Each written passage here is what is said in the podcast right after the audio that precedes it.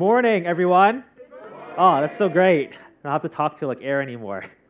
So, so thankful to be uh, celebrating Easter with everyone. And the timing fits you know, so well with where we are in the book of Ephesians. And that's what we're going to be continuing to look at today. So please turn in your Bibles to Ephesians chapter 2, verses 11 to 18. And again, sermon notes can always be found at the live.eechk.org website. You know, Resurrection Sunday, we've talked about it so much already, but it's a time for us as Christians to reflect on the meaning of what Jesus rising from the dead means. He's alive, he is seated in the heavenly places. This is good news for everyone, especially for Christians, because the resurrection power of Jesus is powerfully at work in our lives here and now. That's what we've been reading about and praying about in Ephesians.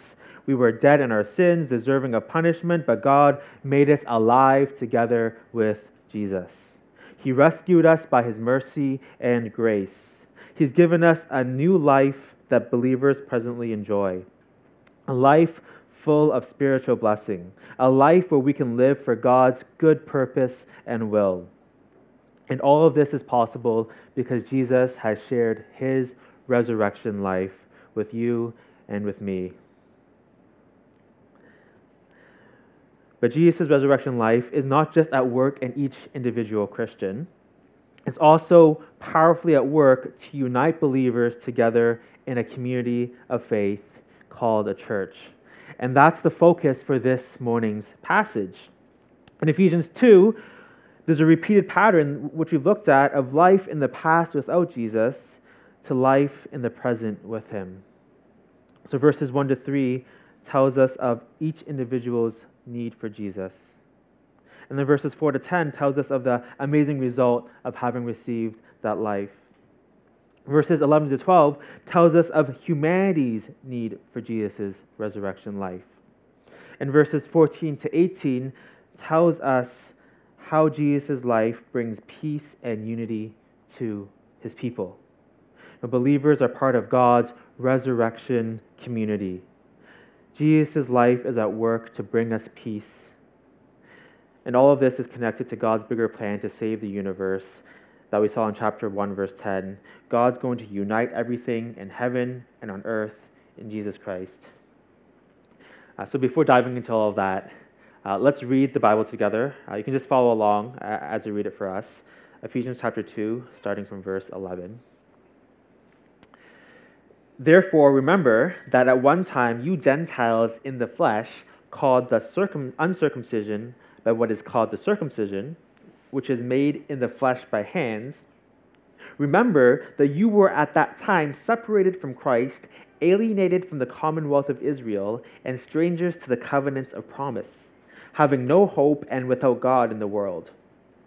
But now, in Christ Jesus, you who were once far off have been brought near by the blood of Christ. For he himself is our peace, who has made us one and has broken down in his flesh the dividing wall of hostility, by abolishing the law of commandments expressed in ordinances, that he might create in himself one new man in place of the two, so making peace. And might reconcile us both to God in one body through the cross, thereby killing the hostility. And he came and preached peace to you who were far off, and peace to those who were near. For through him we both have access in one spirit to the Father. So there's two key words in this passage. Right? The first key word is peace. Jesus is our peace. Verse 15, he has made peace. verse 17, he proclaims or preaches peace to everyone. And verses 15 to 16 tells us the reason for this peace. Jesus has broken down, he has killed hostility or enmity. The second word is, is one. Jesus has made both one. Verse 15, he has created one new humanity. Verse 16, in one body, people are reconciled to God. Verse 18, in one spirit, access to God is given. And tied to this repetition of oneness tied to this repetition of oneness is the idea of unity, or two separate people being united together. So just think about these concepts peace, oneness, unity. Great words, great ideas. You know, who doesn't want to see peace and unity in the world? But things are exactly opposite in the world that we live in. We live in a world full of conflict and division in, in so many different ways. You know, think about the literal walls of division that have been built around the world. There's the Berlin Wall in the past. Uh, there's the Korean DMZ. There's the Great Wall of China, and then there's the Great Firewall of China. There's the half wall that's built at the border of Mexico and, and, and America. Know, these walls built to divide are, re- are a result of groups of people in, conflict with each other. They want to keep the other side out. But these physical walls that we see are just the beginning of how the world is divided. We live in a world full of racial conflict. There's too many to name, but the ones that have received more recent attention uh, in the global news is know, racism against Asian people in Western countries, especially America. You know, decades of ethnic conflict in Myanmar and, and so many others. You know, there's, there's, conflict between Jews and Palestinians, which have been going on for so many years. Uh, there's, there's all these tribal conflicts going on in Africa. There's a history of conflict between natives and British in Australia and in Canada. You know, there are currently 50 active armed conflicts going on in the world today. And in addition to political and racial conflict, generational conflict has become more heightened in the modern world. And this is tied to the ways technology have sped up cultural change in society. And it no longer takes hundreds of years, according to historians. It takes decades for those changes to happen. So people within just a few decades have very different worldviews and values. And social scientists have tried to categorize these generational distinctives with words like baby boomers, Generation X, millennials, Generation Z. So, political, racial, generational conflict are just a couple of divisions that's so apparent in our day-to-day lives in our workplaces in our schools in our homes you know it's seen in the different ways the refugee is discriminated against in hong kong in the conflict between you know, parents and children and households tied to different values and, and political stances. Division and conflict is innate in the world because it's a result of the sin in human beings. But the good news, the good news of the gospel in this passage is that God has defeated all enmity between people and he's uniting them in Jesus. Jesus is our peace. He has secured lasting peace and unity. He offers this peace to all. He is the Prince of Peace. With all the division and conflict in the world, people have tried many different ways to bring unity. You know, bringing unity by force, through war, bringing unity through ideology or education, creating something like the United Nations. See, the truth is, people are unable to unite themselves. Whatever way we try to create unity and peace will ultimately fail. Because we are sinners who cannot save ourselves, we are in desperate need of a Savior. Only Jesus can solve our problem of division and conflict. That's what He's already done, that's what He is doing. And that brings us to the main point for this morning. Jesus creates true unity and lasting peace in his new people. Jesus creates true unity and lasting peace in his new people. Believers are not immediately free of division and conflict, but through faith in Jesus, believers have peace and unity with each other. They have been given the power to overcome division victoriously. We can confidently work towards peace because Jesus has already established it for us. His resurrection power is at work to make it happen. God is at work to complete His plan of salvation. That's what God wants to tell us this morning, and that's what God wanted to tell the Ephesian believers. The, the key conflict in the early church that the Ephesians were facing was this division between Jews and non Jews, who are also called Gentiles.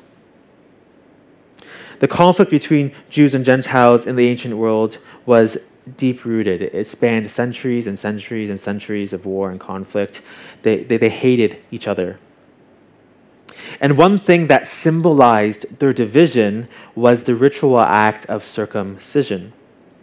Jews believed that because they practiced circumcision, they were better, more righteous than other people.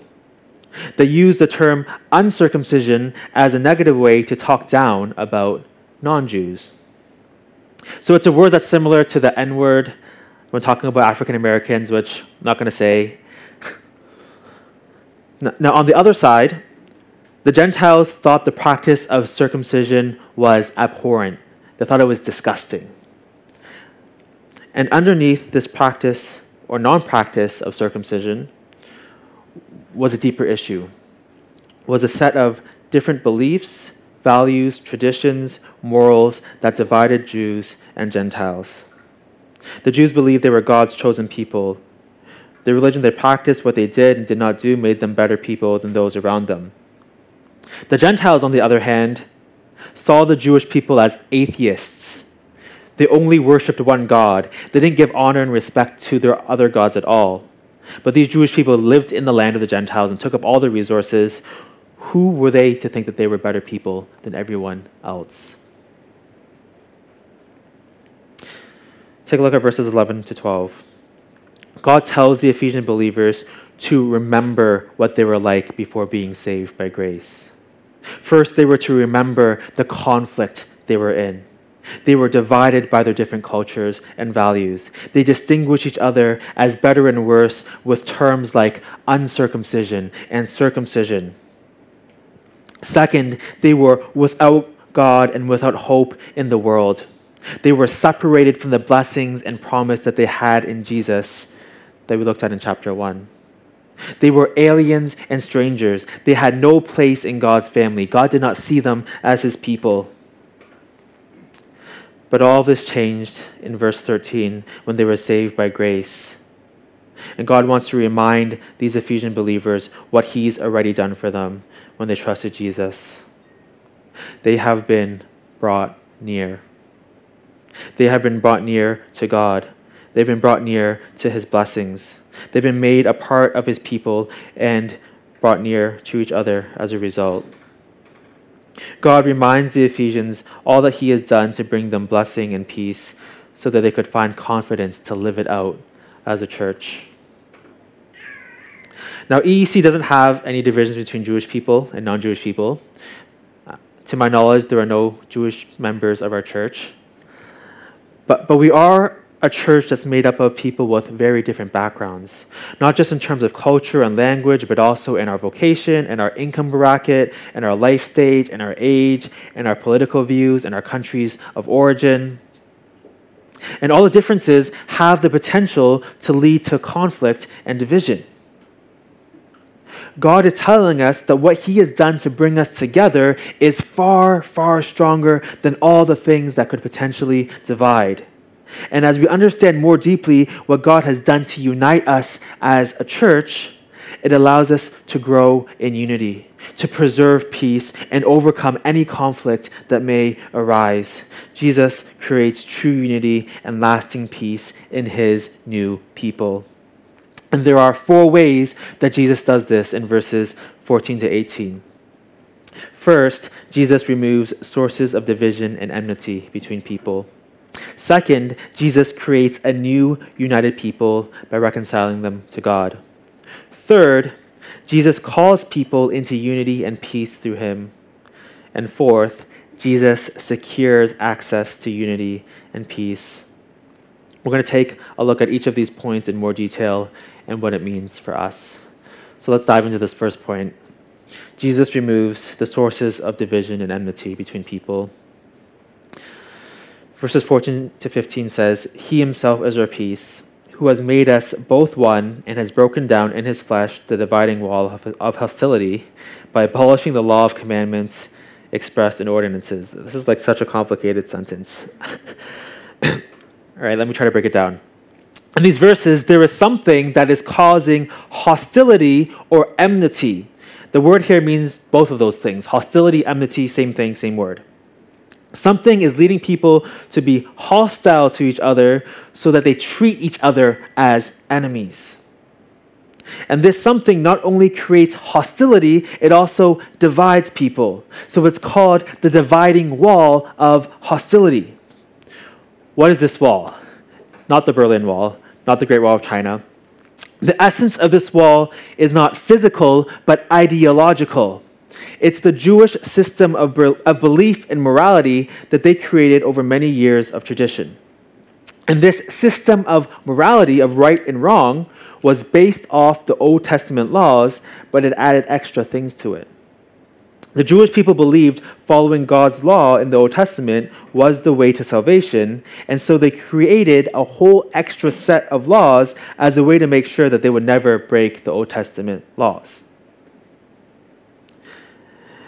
But this Jewish system of morality was not just based on practice of laws, it was also racial. They believed simply by being Jewish, you were a better person in the eyes of God than other people. But this way of understanding the Bible was wrong. So Jesus condemns the Jewish people for this system. And in Mark 7 9, he says, You have a fine way of rejecting the commandment of God in order to keep your tradition. This moral system of the Jews caused division. And, very concretely, it led to them making a wall, a literal wall, that kept non Jewish people from entering the courts of the temple. And this physical wall was an expression of what the Jewish people believed. They were the only ones worthy of going into God's presence. Everyone else was not. They were the chosen people. And this belief system created hostility. The Jewish people walked around with a sense of self righteous pride and superiority that allowed them to look down on others to the point that in their eyes, other people were, were subhuman. They were foreigners, they were aliens. So that's the dividing wall of hostility. But Jesus broke it down in his flesh. And this is another way of referring to Jesus' death on the cross for sin. Jesus had to physically die in his body of flesh to pay for sin. Jesus' death on the cross broke down this dividing wall of hostility. It broke down the Jewish system of morality that caused them to believe they were better than others and he broke it down by abolishing the law of commandments. And the law of commandments refers to the Old Testament law. Jesus' death on the cross for sin showed that no one could be good enough to earn salvation according to God's standard by following the Old Testament law. If this was possible, then Jesus would not have had to die. Through the cross, God tells the Jewish people, even though you have the Old Testament law and you've created this moral system to keep it, it's not good enough for me. By putting their faith in Jesus for salvation, the Jewish Christians realized that they aren't morally superior to other people. They, like everyone else, were sinners wholly in need of Jesus for salvation. Their way of doing things, their values, their culture were not better than others. In God's eyes, they were equally sinful. Jesus has broken down the dividing wall of hostility.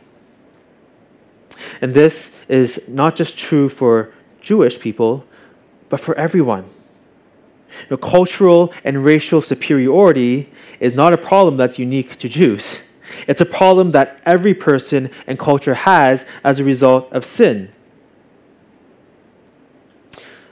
so many examples that we could name. You know, everyone has beliefs and morals that cause them to believe that they are better than others and to look down on them. We naturally believe our way of doing things are more right. And it's seen in all the racism and racial conflicts in the world, in the past and in the present. In the, in the cultural divides between the East and the West, in the conflicts between generations who hold different values and morals. But the good news of the gospel is that through the cross, Jesus removes the sources of division among people. When people put their faith in Jesus, they admit their inability to do good and repent of their self righteousness. Their pride in their own way of doing things is turned into humility.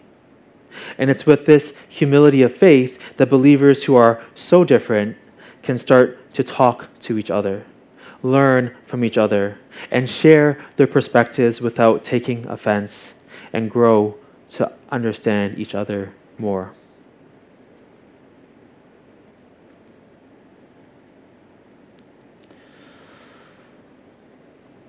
Jesus doesn't just take away sources of division, though. He also gives people a basis to unite. And that's our second point. Jesus creates a new, united people by reconciling them to God. Verse 15 tells us the reason Jesus broke down these walls of hostility, and that's that he might create in himself one new humanity in place of the two, so making peace. Believers can live in peace and unity because that's who God has created us to be. Now, last week we looked at how each believer has been recreated to be God's workmanship. Individually, God has recreated us. He has a plan of goodness for us. But God's work of new creation in our lives has a far greater purpose than individuals doing good works for Him. It's part of God's purpose to create a new human race. God's very creation power is a force behind the unity that we possess. Now, verse 16 tells us God unifies by reconciling sinners from all kinds of backgrounds to himself. The root of all human division and conflict comes ultimately from division and conflict with God. We are sinners who have chosen to be God in our lives rather than worship Him. The result is that we make God our enemy. We, we tell God, don't tell me what to do or how I should live. I know what's best for myself. I don't need to follow your will or commands. I'm going to live my own life and do what I want. God, in response, says, All I've ever done for you is good. I've created you to be good. I've given you a world of good to enjoy, and you've turned away to do evil. So God sees a world of sinners who have rebelled against him that he should punish justly. So, in choosing to sin, people make God their enemy, and we become God's enemies. There's hostility. But more than that, the sin that we have causes us to make other people our enemies. Humanity's sinful drive to be God causes us to demand others to submit to us. We want others to serve us. We want them to follow what we believe is right, to become like who we are. And here's the source of conflict with each other. Jesus is the solution to all enmity and conflict with God and with people. He is the mediator that reconciles sinners to God. Jesus calls every person to repent, to turn away from seeking to be God and to submit to God's rule. And then Jesus goes to God. He pleads to God on our behalf to forgive sinners who repent. And then Jesus makes forgiveness possible by paying for it through a sacrifice on the cross for sin. And by doing so, Jesus kills the enmity between God and sinners. They are at peace with each other. But Jesus does more than make peace between God and people. He makes peace between people and people. Jesus is more than the mediator between God and people, He's the mediator between people and people. When people admit that they are sinners who have rebelled against God, they turn away from trying to be God in their life and they turn to Jesus for forgiveness. Jesus, in response, gives people a new identity and he calls them into a relationship with God. In this relationship, God is their father and they are his children. Jesus is their Lord, and they are his people. Jesus is their head, and they are part of his body. So the moment sinners turn to Jesus to be reconciled with God, Jesus also says to them, You have to be reconciled to my people. You have to be reconciled to my family.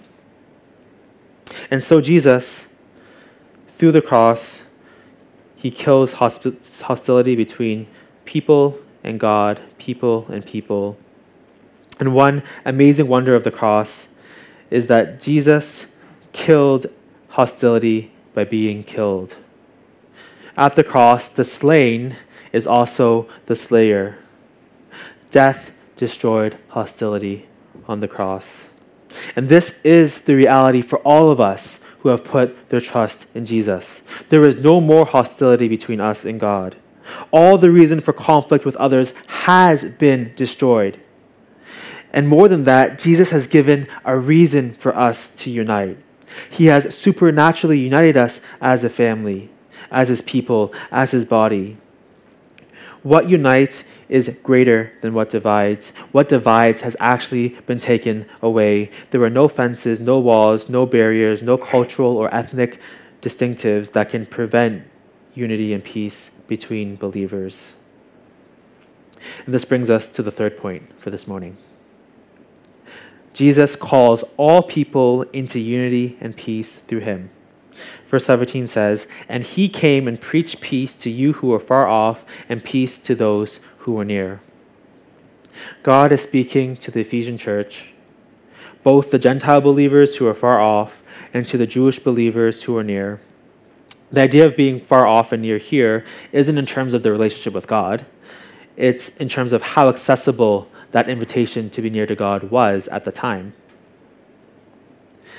God is reminding his people of the peace they have in Jesus already. The message of Jesus is that he has brought peace. After coming back from the dead, after resurrecting, the first thing Jesus says to his disciples is, Peace be with you. Jesus had already bought peace for the Ephesian believers. What they needed to do was make use of the peace they already had. That's the reason they were being reminded of what God had done for them. And this is true for us as a church as well. We already have peace and unity in Jesus. And the key word here is the word in. Verse 13 tells us it's in Jesus that we are brought near to God and each other.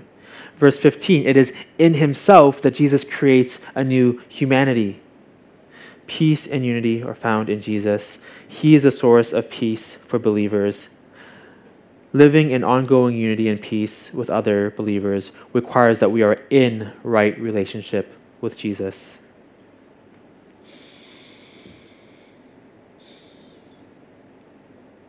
And this right relationship with Jesus means ongoing faith and trust in what he's done for us in the gospel. When we're trusting Jesus in this way, we have the power to be at peace with other believers. But here's the thing Christians don't always trust Jesus the way we should, and that's when problems of disunity and conflict happen. You know, conflict within a church community are not necessarily bad things. They reveal to believers, they reveal to me, they reveal to you where we are not trusting Jesus for our forgiveness and righteousness. Factions and division develop when believers succumb to the influence of sin. Conflict is actually like a warning sign for the spiritual health of a church. But it's also through conflict that a community of believers learns how to trust Jesus more deeply together. As each person learns to trust Jesus, more of the unity and peace in our community grows. When we see division or conflict, we need to preach peace to one another. We need to remind each other of the peace that we have in Jesus and encourage one another to trust Him again. And this takes us back to how essential the gospel is to our faith. Trusting Jesus is not just the way to salvation, it's the way to grow and live in all the blessings God has given to us, especially these blessings of peace and unity. So I'm going to conclude with final encouragement for us this morning as we think about this this challenging topic, and it's this Jesus secures access to unity and peace for his people. Now, the last verse, verse 18 For through him we both have access in one spirit to the Father. On Resurrection Sunday, believers celebrate how Jesus was raised to life and ascended into heaven. Jesus' resurrection secured the way from earth into heaven so that believers always have access to God's presence. And God's presence is an unlimited supply of grace for all of his people. So no matter how big the conflict, as believers go into God's presence, they receive the grace to overcome it. In fact, it's going into God's presence together that unifies because every Christian goes to God through the one Spirit that's in all of us. And access to God's presence isn't based on how well we're doing in our obedience to God. It's based on what Jesus has already done for us, on the fact that He's risen from the dead.